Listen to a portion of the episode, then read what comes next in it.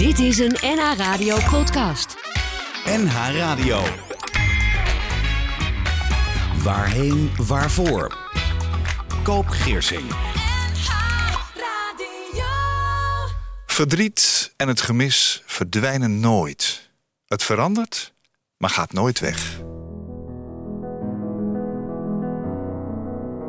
Welkom, je luistert naar een nieuwe aflevering van Waarheen Waarvoor. En ik ben Koop Geersing. In deze aflevering ontvang ik een gast met wie ik praat over verlies, over rouw, verdriet, leven en dood. En hoe het leven compleet op zijn kop ziet staan. Maar ook hoe je weer opkrabbelt en het leven oppakt. Afleveringen zijn als podcast te beluisteren via nhradio.nl en natuurlijk via alle andere podcastkanalen. Mijn gast is ritueelbegeleider, uitvaartverzorger in opleiding en trotse oprichter van de stichting Een Sam voor Jou. Ze is mama van zes prachtige kinderen, maar helaas zijn er maar vijf hier om voor te zorgen. Sanne Veldhuizen, welkom. Dankjewel. Het overlijden van je kind, uh, schrijf je, is een van de meest ingrijpende gebeurtenissen in een mensenleven. En dat is een ervaring die jij en jouw partner uh, Marnix en je gezin al sinds mei 2016 meedragen. Je hebt vijf kinderen om voor te zorgen. Van wie heb je afscheid moeten nemen? Um, we hebben afscheid genomen van onze dochter Juliette. Ja. Uh, zij is geboren en overleden in 2016. Um, nou, best wel een beetje een heftige zwangerschap. Uh, bleek zij uh, na de bevalling heel ernstig ziek te zijn. Ja. Ze had een hersentumor. Uh, nou, je kan je wellicht voorstellen dat uh, als je zo jong bent en je hebt een hersentumor, dat daar niet zoveel aan te doen is. Nee. Ja, het was je derde kindje, hè? Ja, onze derde dochter. Ja, derde dochter ook. Ja, oh, derde ja. dochter. Ja, maar hoe is het? het, We hebben vijf meiden en één jongetje. Oh, en die jongen, waar zit die? Het is de één na jongste. Oh, jeetje. Dus, uh, Allemaal zussen om, om zich heen. Ja, ja. Nou, dat geloof ik, ja. Toch praat je er open en vrij over. Ik zie ook een lach op je gezicht. Ja. Juliette nog altijd bij je? Zij is altijd bij ons. Ja. Dus dat, uh, zij vormt deel van ons gezin. Ja. Ze heeft 17 dagen geleefd, hè? Ja. Ja. Ik lees over de dood van Juliette. Uh, het verdriet sluimert altijd op de achtergrond, maar is ook altijd aanwezig. Hoe is dat op dit moment? Um, het verdriet is er altijd. Uh, iedere dag, 24-7. Um, en soms wat positiever, soms wat negatiever. Um, Positief verdriet heb je ook? Nou, zij heeft mijn leven ook wel heel erg verrijkt. Uh, ja? Ik heb stappen gezet die ik nooit zou zetten als zij oh ja, op die manier. niet was overleden. Nee. En, um, ik denk dat zij niet zou hebben gewild dat mijn leven stopte op het moment dat haar leven stopte. Nee. Um, alleen ik wil wel heel graag de wereld over haar vertellen. En ik wil heel graag dat haar leven ertoe gedaan heeft. Ja. Dat is ook de reden waarom je hier zit eigenlijk, ja. hè? zou je kunnen zeggen. Ja, ik zou nooit uh, denk ik, met de dood zijn gaan werken als de dood niet altijd met mij mee zou zijn gekomen. Nee. Je zegt het is er altijd, hè, de hele dag. En als je wakker wordt, wat voel je dan? Um, het is altijd een gemis. Uh, als je iets leuks gaat doen met je gezin, dan mis je haar. Een soort grauwsluier. Ja, een soort. Nou, wij noemen het altijd een roze randje om de dag. Een roze? Uh, ja. Uh, we oh, vonden heel zwart positief gezegd. Ja, ja, maar zwart klinkt ook zo negatief. En het Ja. is niet altijd negatief. Nee? Wij willen haar gewoon meenemen als ons kind. Ja, Uh, wij vinden het belangrijk dat het bespreekbaar is. ja. Uh, maar ook als verdriet er mag zijn, is het vaak veel makkelijker te dragen. Mhm. Als je het wegstopt, wordt het een soort roze olifant in de kamer. Ja. Uh, terwijl zolang het er mag zijn, is het oké okay voor ons. ja. Heb je ook iets in de kamer wat, wat aan haar doet denken? ja, we hebben heel veel in ons huis. Vertel. Uh, ons huis heet uh, Illustrus, dat betekent sterrenlicht. Staat ook heel groot op de gevel. En overal zijn sterren verwerkt. Sinds 2016 ook. Um, nee, Of sinds je dat al? 2019. We zijn verhuisd, Oh ja, hebben een nieuw huis gebouwd. Oh ik vond het best ingewikkeld om te verhuizen. Omdat we naar het huis gingen waar zij nooit is geweest. Oh ja? Ja, Is dat eh, lastig dan? Ja, ik moest haar kamer op. En haar kamer was inmiddels opgeruimd omdat ze Hmm. nog een zusje kreeg. Maar ehm, alles moest ook echt weg. Ja. En ik vond toch wel de plek waar zij was geweest, waar ik zwanger was geweest. Eh, en toen ging dat allemaal weg. Ehm, Je hebt het toch gedaan. Ja, op een gegeven moment maak je die keuze. Hè. We waren al lang bezig met een huis. Eh, in ieder geval aan het zoeken. Eh, dat kwam allemaal niet van de grond. En eh, enige tijd na haar overlijden kregen wij een stuk grond aangeboden. En dat gaf ons tijd en ruimte om daar rustig over na te denken. Ehm, dus toen zijn we een huis gaan tekenen en bouwen. Dus we hebben best wel geluk gehad daarmee. En zo konden we haar ook een beetje meenemen. Dus bijvoorbeeld in ons huis, voor ons huis staat een groot hek. Daar staan sterren in en overal zijn sterren verwerkt in Oh het ja. huis. Dat staat ook symbool voor haar. En zij zelf, eh, wij waren gecremeerd, eh, staat ook bij ons in de woonkamer. eh, op een heel mooi prominent plekje. Ja. Hoe is dat voor jouw andere kinderen? Zijn er een paar die hebben haar Ja. meegemaakt, zou je kunnen zeggen? Ja, we hebben er die- twee. Die, eh, de oudste was drieënhalf toen ze overleed. De jongste anderhalf. Mm. En het bizarre is dat ze beide herinneringen eraan hebben. Wel. Ja. Dus kennelijk is het zo'n diepe impact op het leven. eh, dat zelfs een kind van anderhalf zich daar dingen van kan herinneren. Ja. Ehm, ja, zij, zij is eigenlijk gewoon echt onderdeel van ons gezin. Dus wij Ja. praten over haar. eh, we nemen haar mee. Eh, we praten ook wel eens over hoe zou het geweest zijn als. Ja. En voor de kinderen is het ook heel belangrijk. Ja. Zelfs het zusje dat na haar komt, praat nu over haar en stelt vragen. Ja. Ehm, nee, ik, ik vind het belangrijk dat dat bespreekbaar is. Juliette. Juliette. Ja. Mijn gast in deze aflevering van Waarheen Waarvoor is Sanne Veldhuizen. Zij is in het dagelijks leven moeder van vijf dochters en een zoon. Is werkzaam als vertaler Chinees-Engels. Naast de zorg voor haar vijf levende kinderen zorgt zij in haar hoofd ook voor haar overleden dochter Juliette, die helaas maar 17 dagen oud mocht worden. Sanne noemt zichzelf levenslustig. Zij houdt van drukte en gezelligheid, een wijntje op zijn tijd. Maar ook is ze lang op zoek geweest naar zingeving voor het gemis van Juliette. Dit heeft zij uiteindelijk gevonden in het oprichten van de stichting Een Sam voor Jou, waarbij zij andere moeders van een overleden kindje een vorm van troost kan bieden. Sanne, 17 dagen heeft Juliette geleefd. Wat Ja. gebeurde er precies? Ehm, nou, de- je was ziek al ja, tijdens de ik, was, ik had hyperemesis gravidarum, dus ik gaf veel veel over tijdens mijn zwangerschap. Wat is dat? Eh, ja, eigenlijk vooral dat je heel, heel, heel extreem misselijk bent. Oh ja. Ehm, waardoor ik echt 30, 40 keer per dag overgaf. eh, en voornamelijk in het ziekenhuis lag. Joh. Dus dat was al heel erg heftig. Ehm, maar goed, dan ga je zo'n zwangerschap door op medicatie. En, en nee, je probeert er het beste van te maken. Dus ik was eigenlijk heel blij dat, dat ze zei van nou, we gaan de bevalling vandaag inleiden. En ehm, het is mooi geweest. Want het ging ook gewoon goed. Dat ge- eh, haar groei ging in principe goed. Ja. Ik ben wel heel veel in het ziekenhuis geweest, omdat ik vond dat zij heel weinig bewoog. Ehm, maar daar werd een beetje in het ziekenhuis afgedaan van, ja, je, ben, je, ja, je, je bent overbezorgd, ga maar naar huis. En Oh, eh, ik bleek uiteindelijk heel veel vruchtwater te hebben, maar ook daar werd eigenlijk geen verklaring voor gevonden. Er werd bezig gezegd van, nou ja, kom wel goed.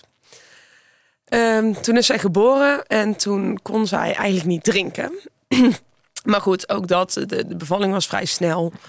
En ook daar werd eigenlijk door iedereen gezegd, nou, stortbevalling, ga maar naar huis, een paar dagen rust. Komt het wel goed. Ehm, nou ja, toen zijn we zo twee dagen thuis geweest. En toen kreeg ik haar ochtends niet wakker. Eh, en daar schrok ik van. Dus heb koude doeken gepakt en geprobeerd hem maar wakker te krijgen. En dat lukte enigszins. Eh, maar goed, ze had al twee dagen bijna niet gegeten. En eh, dan ga je proberen te voeden met een spuitje. En dat kwam er allemaal weer uit. Dus dacht, dit, dit gaat zo niet. We moeten naar het ziekenhuis. En mijn moedergevoel zei, er is iets, er is iets, er is iets. Eh, maar ja, goed, ga maar zoeken wat er is. Hè, veel kindjes hebben opstartproblemen. had je ook contact met je arts? Of, Ja, uiteindelijk, nou ja, uiteindelijk heb ik de verloskundige gebeld van... joh, Ja. ik ga nu naar het ziekenhuis, want ik vertrouw het niet. Ehm zijn we in het ziekenhuis terechtgekomen. En nou ja, daar zeggen ze eerst, nou, opstartprobleempjes... een beetje zondevoeding erin en dan komt het wel weer goed. Ja. Ehm, maar eigenlijk ging het daar van kwaad tot erger. Ze begon minder te kunnen bewegen. Ze sliep eigenlijk alleen maar. Eh, ook zonder voeding bleef er moeizaam in. Ja goed, dan ga je zoeken. En ehm, nee, na, na een week eigenlijk niks kunnen vinden. Ehm, totdat ze op een gegeven moment in dat ziekenhuis, was in Nieuwegein... kreeg ze een ademstop. En dat gebeurde niet één keer, maar dat gebeurde meerdere keren. Ja. Nee, dan kan je eigenlijk niet in een normaal eh, ziekenhuis blijven. Dus toen zijn we met spoed overgebracht naar het WKZ in Utrecht. Eh, daar zijn we op de NICU terechtgekomen. En ook daar was het heel moeilijk eh, om te vinden wat het was. Want waar ga je zoeken? Er zijn heel veel dingen die het kunnen zijn, tot hele ernstige dingen, tot hele kleine dingen. Ja. Maar omdat zij niet kon bewegen, in ieder geval steeds minder bewoog, hebben we gezegd van nou, we gaan een MRI maken. Had jij op Eh. dat moment al het gevoel, ik kan haar wel kwijtraken?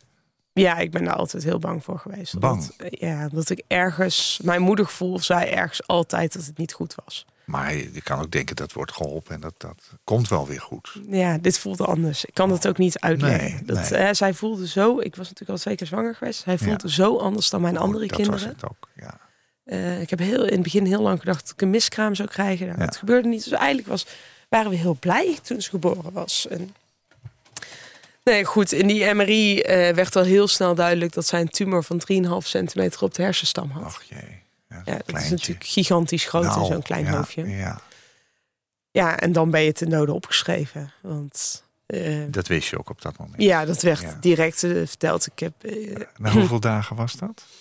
Dat was denk ik ongeveer na twee weken. Toch 14 dagen al. Ja, 14 Ja. dagen al. Eh, ze hadden ook eigenlijk niet verwacht dat ze nog een paar dagen zou leven. Want het ging toen eigenlijk al best wel slecht. En je komt dan hele ethische discussies van... gaan we nog een biop opnemen? Gaan we kijken wat er mogelijk is? Hoe, stond je, hoe stond jij en Marnix daarin toen? En recht tegenover elkaar. Want ik eh, wilde eigenlijk alles proberen... of alles aangrijpen wat mij enigszins eh, Wel. kon. Ja. Terwijl mijn man zoiets had van... ja, maar dadelijk overlijdt ze op de operatietafel en dan... Eh, uiteindelijk heeft Juliette heel erg zelf gekozen wat ze wilde. Omdat wij waren daarover aan het praten en toen zakte haar eh, saturatie heel erg hard. Eh, en toen zei ze, ja, onder deze condities kan het überhaupt niet. En op het moment dat we besloten om het niet te doen, ging de saturatie omhoog. En hebben we nog de kans gehad om met haar naar huis te gaan. Oh ja. Dus en daar ben ik intens dankbaar voor dat we nog een paar dagen als gezin thuis zijn geweest. Ja. Ja. En toen is ze Ja. gegaan. Ja, toen ze thuis is ze uiteindelijk eh, overleden. Ja. eh, s'nachts. Eigenlijk op nog best mooie manieren. Je zit heel erg te wachten, want je weet niet hoe lang het duurt. Het kan een dag zijn, kan dagen, kan weken zijn. Ja. Nou, uiteindelijk was dat een dag of drie. Ehm, is ze heel lief bij mij overleden. Je had er vast. Ze Ja. lag, eh, we lagen in bed en zij heeft op mij gelegen. Je voelde ook dat ze ging? Ja, uiteindelijk is ze er tussenuit gepiept zeg maar, op het moment dat Marnix en ik even iets tegen elkaar zeiden. Dus dat vonden wij zelf wel heel bijzonder. Ja. Ehm, maar ze heeft op mijn borst gelegen. En wat ik mooi vind, is dat het eerste en het laatste wat ze ooit gehoord heeft, is mijn hartslag. Oh ja. En daar, het was heel sereen. En heel mooi eigenlijk. hè, hoe Ja. intens verdrietig Ja. ook. Ja, Je zegt ook heel mooi. Hoe, hoe bedoel je dat precies? Nou, ik vind als, als je dan toch moet gaan, dan maar beter op, hè, bij mij. En dat wij het zelf hebben kunnen doen en zelf hebben kunnen begeleiden. En Ja. ik wilde eigenlijk niet meer dat ze door mensen aangeraakt werd. Ehm, en hoe verdrietig dan ook, dan zijn dit de beste omstandigheden. Ja. En dan mag je het woord mooi ook gebruiken. Ja, Ja. weet je, dat, eh, de keuze was er toch al niet meer. Nee. Nee, dat begrijp ik. Wat hebben jullie daarna gedaan? Ehm, ja, dan komt er eigenlijk een heel eh, circus op gang. Want er, eh, het is een thuisoverlijden, dus dan moet een arts komen schouwen. Dat Ook na ik 17 dagen al. ook ja, na 17 natuurlijk, dagen. Ja. Dat is heel bizar. En ik heb me ook toen nooit zo gerealiseerd hoe heftig dat voor die arts ook geweest moet zijn. Ik, ik kan me de hele man niet, ik weet dat het de man was, kan ik me niet herinneren. Maar volgens mij is die de kamer niet eens echt in geweest. Oh. Dus dat is best wel bijzonder. Ik weet ook dat die mensen, hè, ik heb achteraf gehoord dat zij best wel van slag zijn geweest. Eh, je realiseert je niet op dat moment wat voor impact het ook heeft op de omgeving. Je bent zo bezig met je eigen verdriet en je eigen verlies. Ja, en om welke omgeving heb je het dan? Nou, dat mensen moeten komen schouwen. Dat, hè, je, we hadden me straks mijn ouders gebeld van je moet komen om voor de andere kinderen te zorgen. Ja. Maar je leeft zo in je eigen kokon van verdriet. Eh, het is ook een beetje sluimerig wat er toen is gebeurd. Ik kan me dat niet mega goed herinneren. De impact is zo groot. Je Ja. bent van nieuwe, blije moeder, kraamvrouw naar moeder van een overleden kind. Ja. Die, die, die wereld is eh, ongrijpbaar. Ik had niet willen weten dat die bestond. Nee. Maar toen moest er ook een uitvaart worden georganiseerd. Ja. Hoe hebben jullie dat aangepakt dan? Eh, Ik was verzekerd. eh, Oh, ja. bij, Bij een grote organisatie. bij een grote organisatie. Dan, bel, dan bel je en dan zeggen ze, nou, eh, we sturen iemand. Ja, en dan Ja. vraag je om iemand die eh, ervaring heeft met babysterfte. En dat zeggen ze dan dat ze die gaan sturen. En dat is helaas niet eh, mijn ervaring, dat, Nee. dat er iemand kwam. Dat is geen goede herinnering. Nee, ik vind Nee. dat geen fijne ervaring. Ik, wij, wij zijn gelukkig zelf heel regelachtig en regelneverig. Dus ik denk dat wij dat op een hele mooie manier hebben gedaan. Ja, je hebt het eigenlijk het heft in eigen hand We hebben genomen. heel erg het heft in eigen hand Ja. genomen. We hebben een uh, condolence georganiseerd waar zij niet bij was. Omdat wij ons realiseerden wat voor impact het ook had voor de omgeving. En wij dachten, ja, wij moeten over een paar weken weer naar kantoor. Ja, Uh, wij moeten iedereen gezien hebben. Uh, maar wij wilden ook niet onze dochter tentoonstellen aan iedereen. Hè? Het is een overleden baby. Het is Ja. toch iets anders dan als je uh, 90 bent en je overlijdt. Mhm. Uh, dus we zijn heel blij dat we het op die manier hebben gedaan. Dat we toch iedereen hebben kunnen zien. Uh, maar dat het voor mijn gevoel geen aapjes kijken werd. nee. En uiteindelijk hebben we het finale afscheid in heel besloten kring gedaan. Ja. Uh, wat heel mooi en liefdevol was. Kwamen jullie daar samen ook goed uit? Wilde Ja. je dezelfde kant uit? Uh, begraven cremeren was nog wel een, een, puntje. Ik wil daar heel graag weer thuis hebben. Ik kon Ja. haar niet begraven. Nee. Uh, we zijn wel op begraafplaats bijvoorbeeld wezen kijken. Ja. Uh, maar voor mij voelde dat niet goed. Mijn man had denk ik liever begraven. Ja. Uh, maar, wat, wij, wat wij, gaf dan de doorslag op een gegeven moment? Want dat moet je dan toch je moet elkaar worden. dingen gunnen. En Oh, uh, voor wat hem, lief. Ja, wij, Ja, wij zijn denk ik heel erg goed in elkaar dingen gunnen. En daar samen over hebben. En Ja. kijken wat goed is voor de ander. Um, en ik denk dat wij beide wisten dat ik iedere dag op die begraafplaats zou hebben gestaan. Dat ik nooit meer weg had gekund. Nee. En dan moet je daar een goede beslissing in maken. En Ja. Uiteindelijk, of je begraaft of cremeert, het is beide heel erg naar. Hè? Want je wil gewoon geen afscheid nemen van je kind. Nee. Nee. Um, en dan moet je kiezen tussen twee kaden. En dat zij bij ons thuis is, vind ik heel erg fijn. Think of me, think of me fondly when we've said goodbye. Remember me once in a while,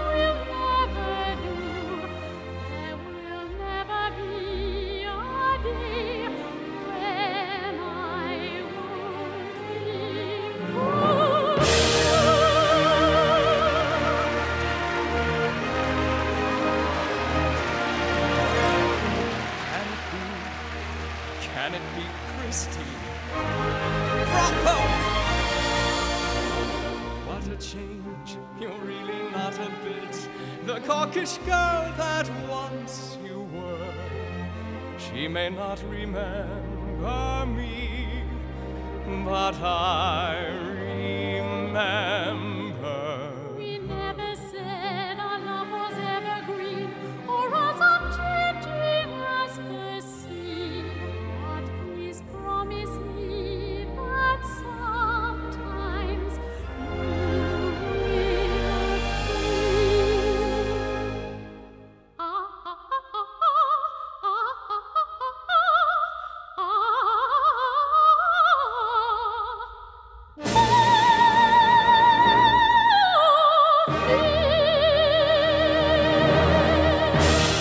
1988 was The Phantom of the Opera voor het eerst te zien op Broadway. En de musical van Cameron McIntosh en Andrew Lloyd Webber.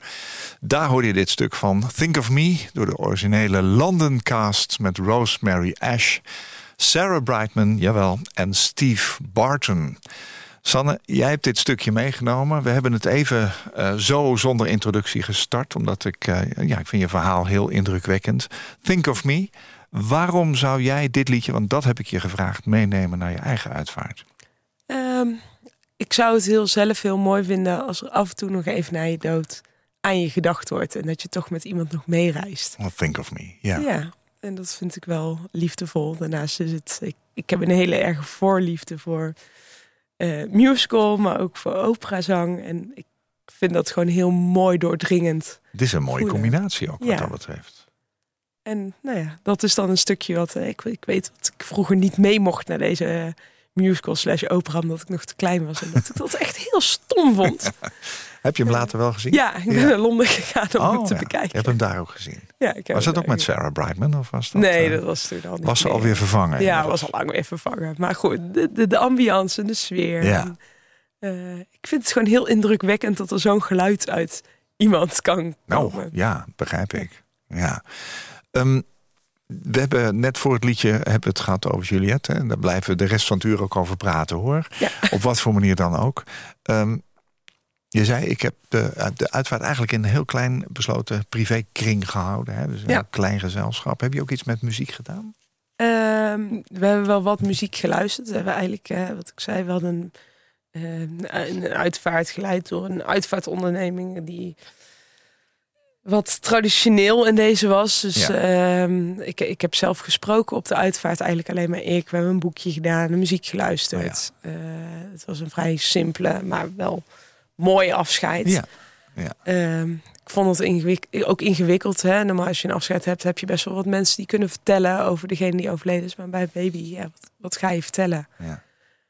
Eh, behalve dan dat ik daar zelf heel veel ideeën en gevoel bij had. Dus ik ben ook heel blij dat ik dat gedeeld heb. En ik hoop ook dat ik, hè, we hebben gezegd, we nemen je altijd mee en we zullen het altijd over je hebben.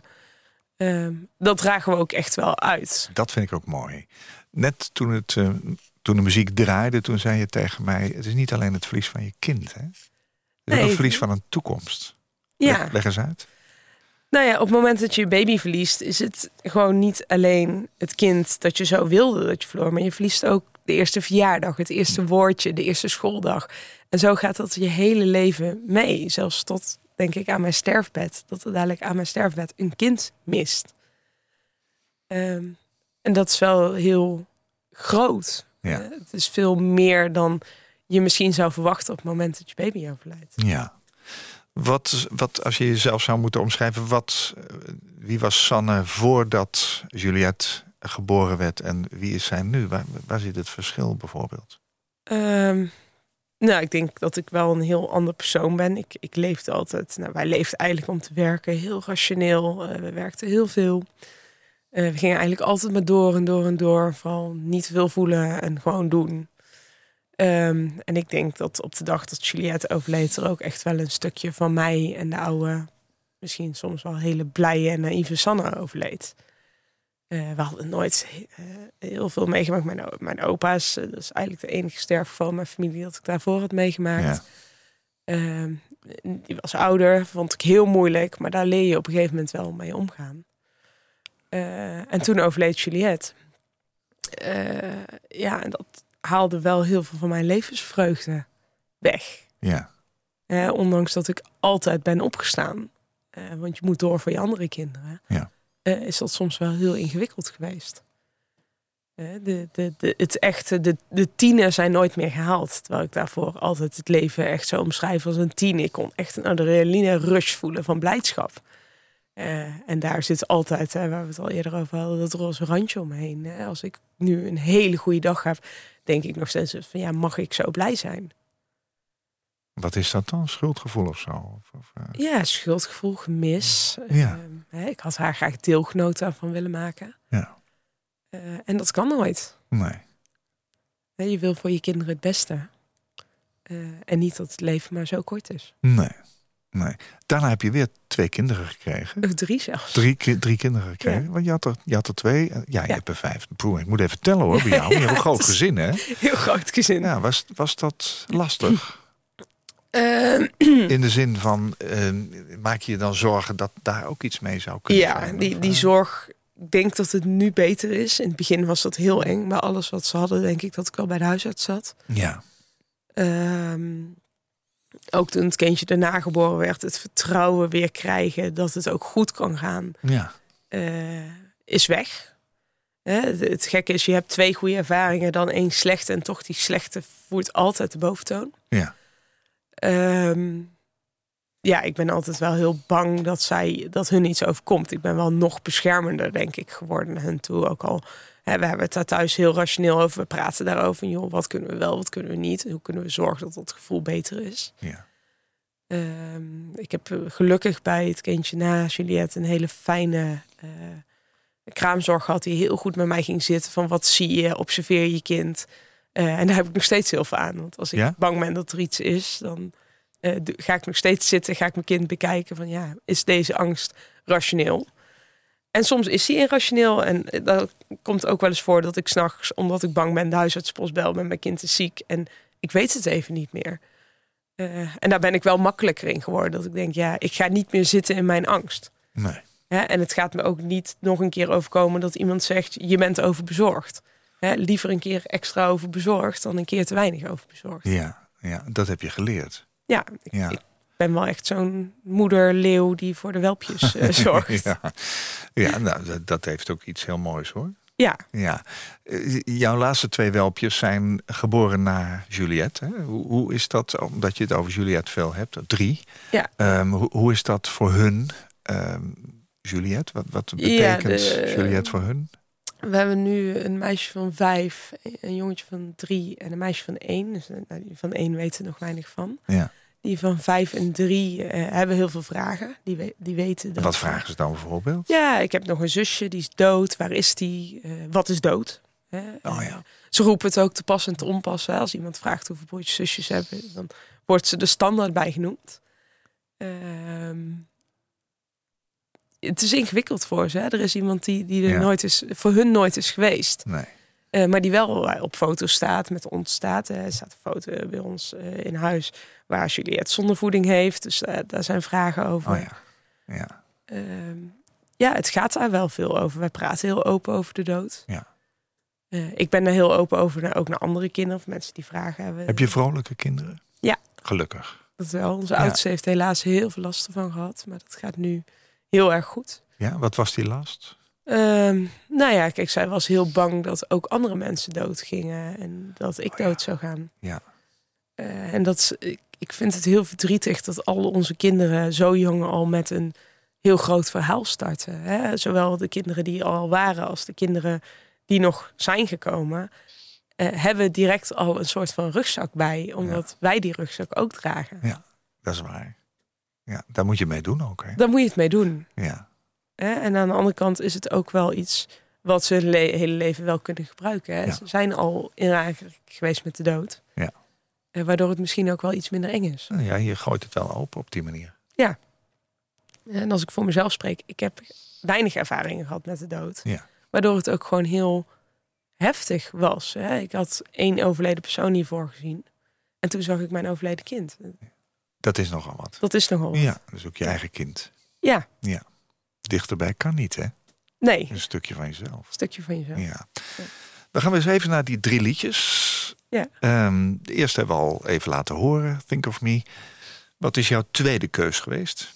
Ehm, moet ik even meekijken met ja, je? nee, Stars Stars, ja. van Charlie Lones Mental Dio. Nou, dat is een heel ander genre. Heel zeg. anders genre. Ja. Ehm, eh, nou ja, Stars sowieso omdat we naar Juliette verwijzen naar de sterren. Maar ehm, we hebben toen Juliette in het ziekenhuis lag eh, gebruik gemaakt van het Ronald McDonald huis. Of voornamelijk van de huiskamer in het WKZ. Eh, daar, ik ben heel blij dat we dat hebben kunnen doen. Onze oudste kinderen konden toen eigenlijk amper op de NICU komen. Omdat zij nog geen waterpok hadden gehad. Dat is gevaarlijk voor de kinderen die daar liggen. Ehm, dus wij hebben heel veel in de woonkamer gezeten. En we hebben gezien hoe belangrijk het is dat het Ronald McDonald huis er voor ouders is. Toen heb ik besloten op een gegeven moment om mee de home run voor het Ronald McDonald te lopen. Eh, dat is een, eh, een hardloop event eh, nou ja, waar we geld ophalen voor het Ronald huis. En daar eindigen we altijd met liedje Stars. Omdat mij dat dan, het loopt lekker, het klinkt lekker, maar het is ook wel mooi als we s'nachts lopen dat je de sterren ziet en wat je daar allemaal in kan lezen.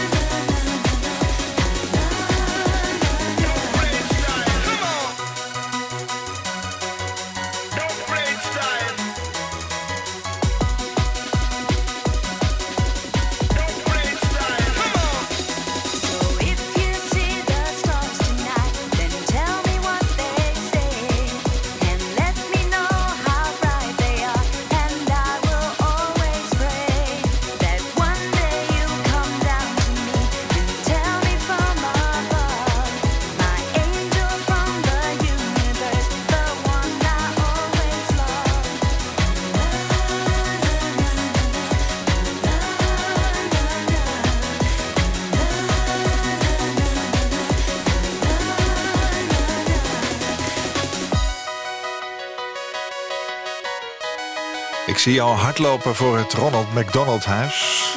Stars, het muziekduo Charlie Low Noise en Mental Theo. Ja, die kennen we vooral van het produceren van die happy hardcore platen. Mooi als je drie plaatjes uitzoekt en het ene is een beetje musical opera-achtig. En, eh, en, en dit is natuurlijk eh, hardcore muziek, hè? hoog tempo en eh, hoge vrolijkheid. Jij hebt de stichting Een Sam voor jou opgericht samen met Marie-Louise van Heijst. Wat doet die stichting? Ehm, wij maken knuffels in het geboortegewicht van overleden babytjes. Eh, en alle knuffels worden gemaakt door moeders die zelf babyverlies in het verleden Oh hebben. ja. Dus je hebt een hele hoop mensen om je heen verzameld. Ja, nou ja, we begonnen eigenlijk met, nou laten we eens kijken of dit ehm, wat kan zijn. Of andere mensen dat ook fijn vinden om te hebben. Eh, met het idee van we gaan eens een paar knuffeltjes per maand eh, maken. Ja. Eh, en daar was eigenlijk eh, veel meer vraag naar dan dat wij initieel hadden gedacht. Ehm, we doen er inmiddels, nou, we krijgen zo'n 30, 40 bestellingen per maand nu binnen. Ze zijn ook nog maar één keer per maand open voor bestellingen. Ja. Eh, en we hebben inmiddels tien naaisters die voor ons iedere maand knuffels maken. Zo. Doet iedereen vrijwillig. Ja. Ehm, maar ik wilde graag iets creëren dat hè, aan de ene kant de handen of de armen van ouders kon vullen. Eh, maar ook aan de andere kant troost kon bieden aan mensen die het wellicht zelf mee hebben gemaakt. Ja. Ehm, en dat komt eigenlijk heel mooi samen. En ik vind ook als je onze knuffels vasthoudt, dat je dat voelt. Het werkt eigenlijk een beetje als een soort verzwaringsknuffel. Eh, dus als je het op je legt, troost het ook. Eh, en het is, eh, we kunnen eigen stoffen verwerken. Dus dat is denk ik onze kracht. We verwerken veel eigen kleding, eh, stof van mandjes. Eh, die komen allemaal bij mij thuis. Ehm, en dan maken we die in de knuffel. En soms hebben we zelfs nog tijd om er iets extra's van te maken. eh, voor ouders. En ik merk dat dat gewoon heel veel troost kan bieden. ja. Een Sam voor jou? Sam, Ja. waarom Sam? Ehm, ik wilde graag een neutrale naam. Eh, ik, ik, het Voor een was- meisje en voor een jongen. Voor een meisje, voor een jongen. Ja. Eh, maar ook wilde ik het niet alleen maar aan Juliette ophangen. Want er zijn zoveel ouders met zoveel verdriet en hun eigen verhaal. En het voelde voor mij niet eerlijk om eh, alleen maar Juliette daarin te noemen. Nee.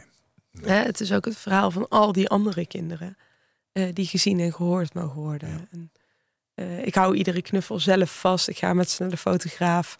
Ik pak ze zelf in. Ehm, om, er moet gewoon warmte en liefde in zitten. Ja, hoe werkt het precies? Want je, je hebt die stichting en dan? Ja, de mensen plaatsen een bestelling bij ons. Dan gaan wij eh, stoffen selecteren of krijgen van de oude stoffen. Dat ehm, brengen we naar de naaisters toe. Dan komt alles terug naar mij thuis. Eh, dan ga ik met ze naar de fotograaf. Eh, gaan Met de knuffels? Met de knuffels. Gaan Ja. allemaal op de foto. Want Ja. ze worden allemaal genoemd op onze website. eh, met naam. En dan... Krijgen ze een naam, de, de knuffels? ze dragen allemaal de naam van het kindje. Oh ja. Dus, en daarmee worden ze ook op de website gezet. ja. Dus, Heb jij ook een Juliette? Ik heb ook een Juliette. Ik moet heel eerlijk zeggen, ik had er één gemaakt. En ik was er zelf nog niet zo aan toe om mijn eigen stof te gebruiken. Omdat ik dat toch wel heel spannend vind. En nu heb ik besloten dat ik een nieuwe ga maken. Eh, met stof van Juliette. Ja. En die Van- gaat bij ons ook mee op Van familiefoto. kleedjes die ze aangeeft, eh, aangehad heeft? Ja, of- ik heb of dan van- een van de doeken nu gekozen Oh waar ja, ze op heeft gelegen in de Oh. NICU. Ja. Eh, maar eh, Sam gaat bij ons mee op de familiefoto, want dan is ze toch een beetje zichtbaar. Eh, maar het is niet altijd voor iedereen op de voorgrond. Nee. Een van de doelen van de stichtingen Sam voor jou is meer aandacht krijgen voor overleden baby's. Ja. Eh, baby's die altijd een onderdeel blijven van het gezin. En je schrijft, ouders die een kind moeten missen ervaren nog te vaak dat het verlies na een poosje, en dan tussen aanhalingstekens, moet zijn verwerkt. Ja. Ehm, heb jij dat ook? Ja, er komt. ehm, Is dat, is dat een omgeving die zo reageert? Van, ja, mensen denken dat het na een jaar zo? wel over is. Oh ja. Eh, of als je een nieuw kind krijgt, dat het wel over is. Eh, Ja. Alleen het vervangt niet. nee. Ehm, daarnaast denk ik niet dat het overgaat. Hè. Wij werken heel hard om ons verdriet te verweven in ons leven. Hm. Eh, Beter woord. ja, veel beter. Ja. Eh, veel beter wordt. Weet je. Eh, je kan het niet verwerken, afval verwerk je in mijn optiek. En ik merk zelf ook hoe meer ik het probeer op te sluiten, hoe meer het aanwezig is. Ehm, het gaat niet voorbij. Nee, nee. Er is ooit natuurlijk een tijd geweest, eh, lang geleden, dat een, overleden baby bijna werd weggenomen bij de moeder. Hè? Dus er zijn Ja. mensen die hebben dat kindje nooit gezien.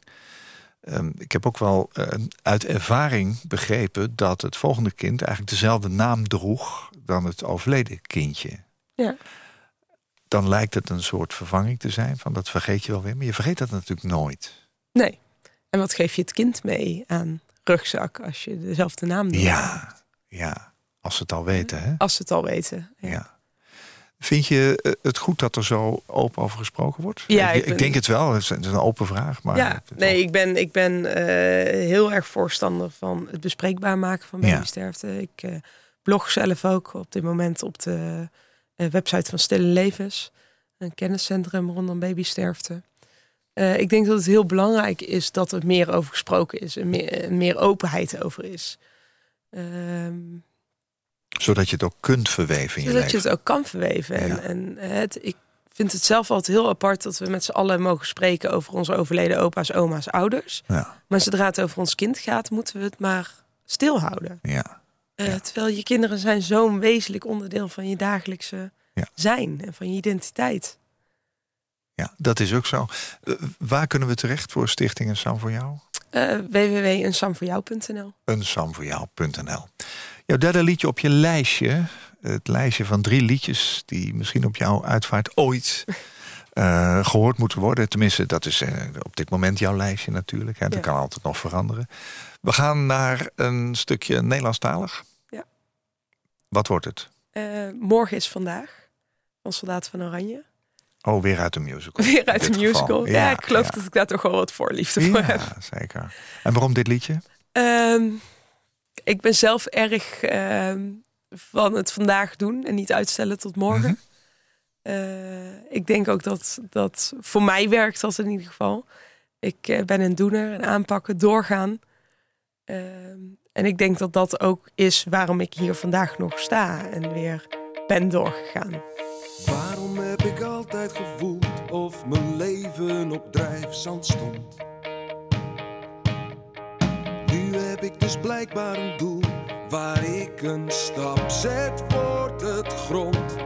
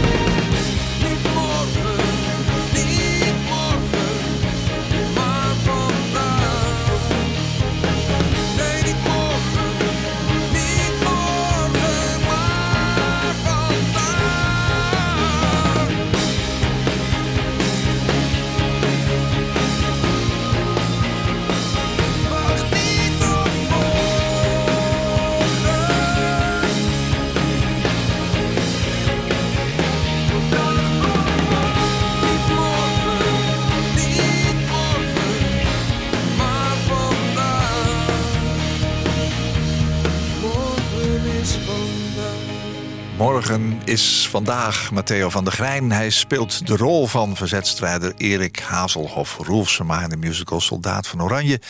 En naast zijn werk op het toneel of voor de camera is hij ook een veelgevraagd stemacteur. Wist je dat? Ja, Ja, ik moest het even opzoeken, maar eh, ja, je hebt hem zien spelen, neem Ja. ik aan. Ja. heel indrukwekkend. Mooi liedje. Mooi, drie mooie liedjes meegenomen. Heel eh, afwisselend. Alhoewel twee uit de musical scene, hè, zou je kunnen zeggen. Sanne, Je bent uitvaartverzorger in opleiding. Dan zou ik zeggen, ja, waarom nou juist dat vak? Hè? Zoek je het verdriet niet op dan? Nee, ik, ik ben van mening dat het heel belangrijk is dat het afscheid een mooie herinnering moet zijn. Omdat je het dan mee kan nemen in de toekomst. Ja. En nee, zoals ik vertelde, was ons eigen afscheid best wel wat gecompliceerd in het regelen. En ik zou het zo andere mensen gunnen dat ze daar een mooie herinnering aan overhouden. Het is allemaal verdrietig genoeg. Ja, ja. Kun je zeggen dat je een mooie herinnering aan Juliette hebt? Zeker, zeker. Er is eh, niemand mooier dan, eh, dan zij. Nee. Je lacht. Ja, Ja, ik ben trots op haar. mooi. Nou, fijn dat je hier was. Dankjewel. Fijn dat je zo'n mooie stichting hebt. Sanne Veldhuizen. Zij was mijn gast in deze aflevering van Waarheen Waarvoor op NH Radio. Sanne is moeder van zes prachtige kinderen. Maar heeft afscheid moeten nemen van Juliette. Die helaas maar 17 dagen oud mocht worden. En Sanne zegt, het verdriet sluimert altijd op de achtergrond. Maar is ook altijd aanwezig. Sanne is ritueelbegeleider, uitvaartverzorger in opleiding... en trotse oprichter van de stichting Een Sam voor Jou... waarbij zij andere moeders van een overleden kindje... een vorm van troost wil bieden. Zie ook een samvoorjou.nl. Nou, Sanne, dank dat je je verhaal hier wilde vertellen, met ons wilde delen. Dank ook voor je stichting, je doet er iets mee. Eh, en ik hoop dat je een inspiratiebron voor hen mag zijn... Ja, die hetzelfde verdriet dragen als jij. Dankjewel. Hoe anders ieder verdriet ook is. Ja. Ja, dankjewel. Koop Geersing.